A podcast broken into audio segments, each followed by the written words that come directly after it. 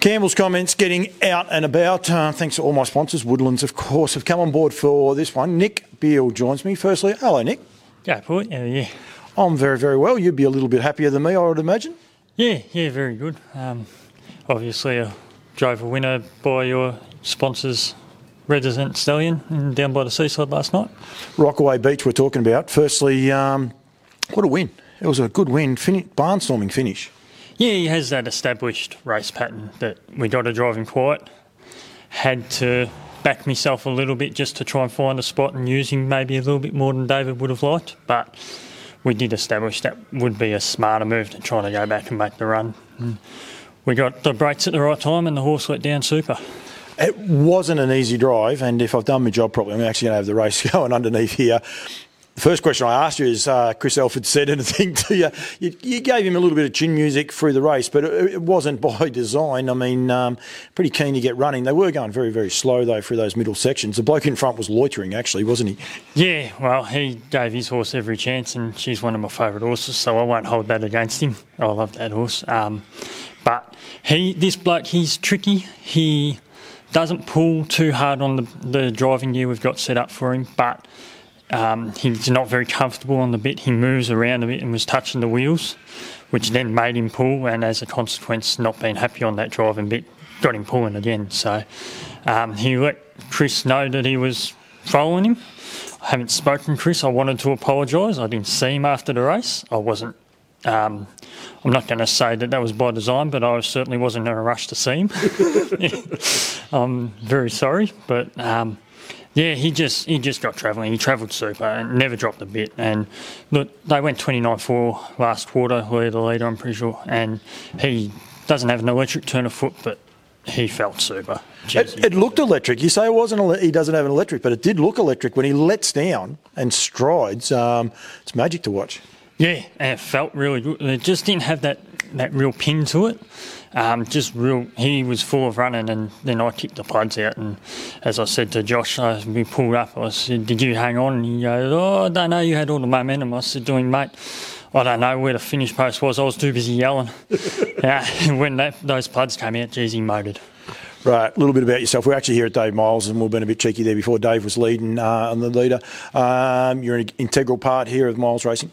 Yeah, I've been on and off working here for about the last nine years. I did VTEL through my high school, and I did a school-based apprenticeship, which was through Bendigo School, and I got to um, got to do all the certificates required to become a trainer and a driver. And um, David's numbers dropped uh, after three years of that, and I went and worked for a galloping stable for three years, and then Henry had to move out because they shut Caulfield. I worked for Henry Dwyer, and um, David offered me a job back here, and uh, August last year, towards the end of August, I, I had a crack at running my own team down at Cranbourne, and that went for about six months. And um, David invited me back here, and I was happy to come back.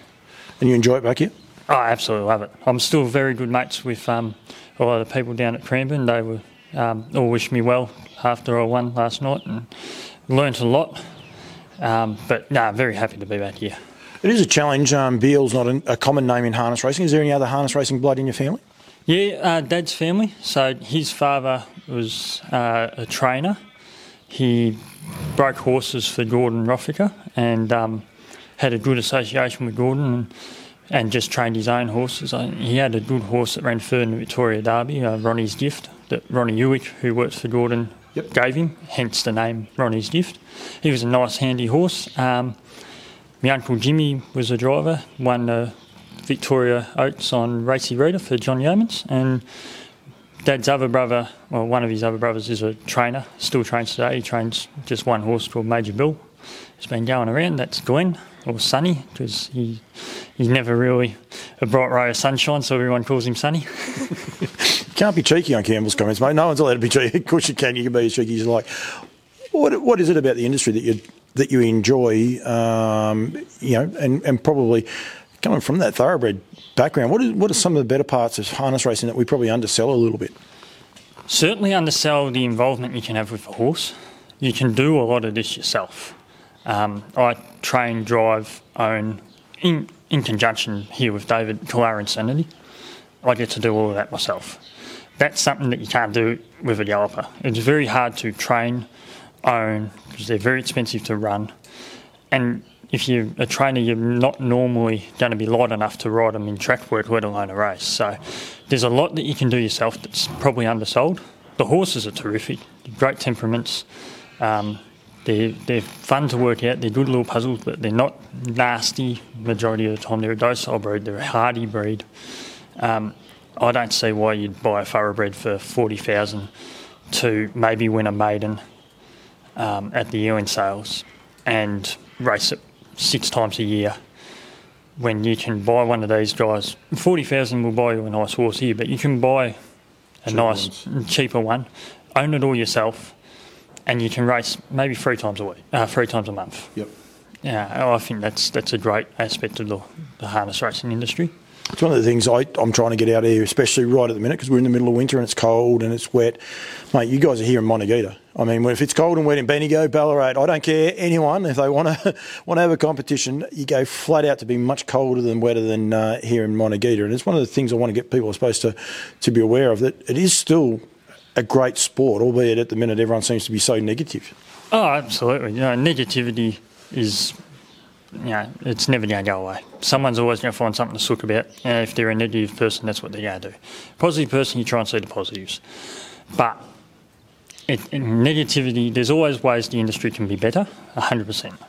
Uh, is the industry on its knees begging to be put down? No, I don't think so. I think we can keep thriving, or at least surviving, and, and trying to make this industry better for the next 10, 20 years. If I have a child one day, um, Caitlin's just walked out the room, so she probably didn't want to hear that. but if I have a child one day, I wouldn't mind if they grew up and wanted to be a harness racing trainer or even a stable hand, Yep. driver, do whatever you want. Um, this is a great industry that allows that. What about um, your driving career? Is it something you want to continue on, or is it a training that you want to do, you know, at a period of time? Um, I do enjoy me driving, getting out there and driving. Um, that's always fun. But I look at it as a job that's fun. Um, you got to be professional, do your form, be astute, make the right decisions.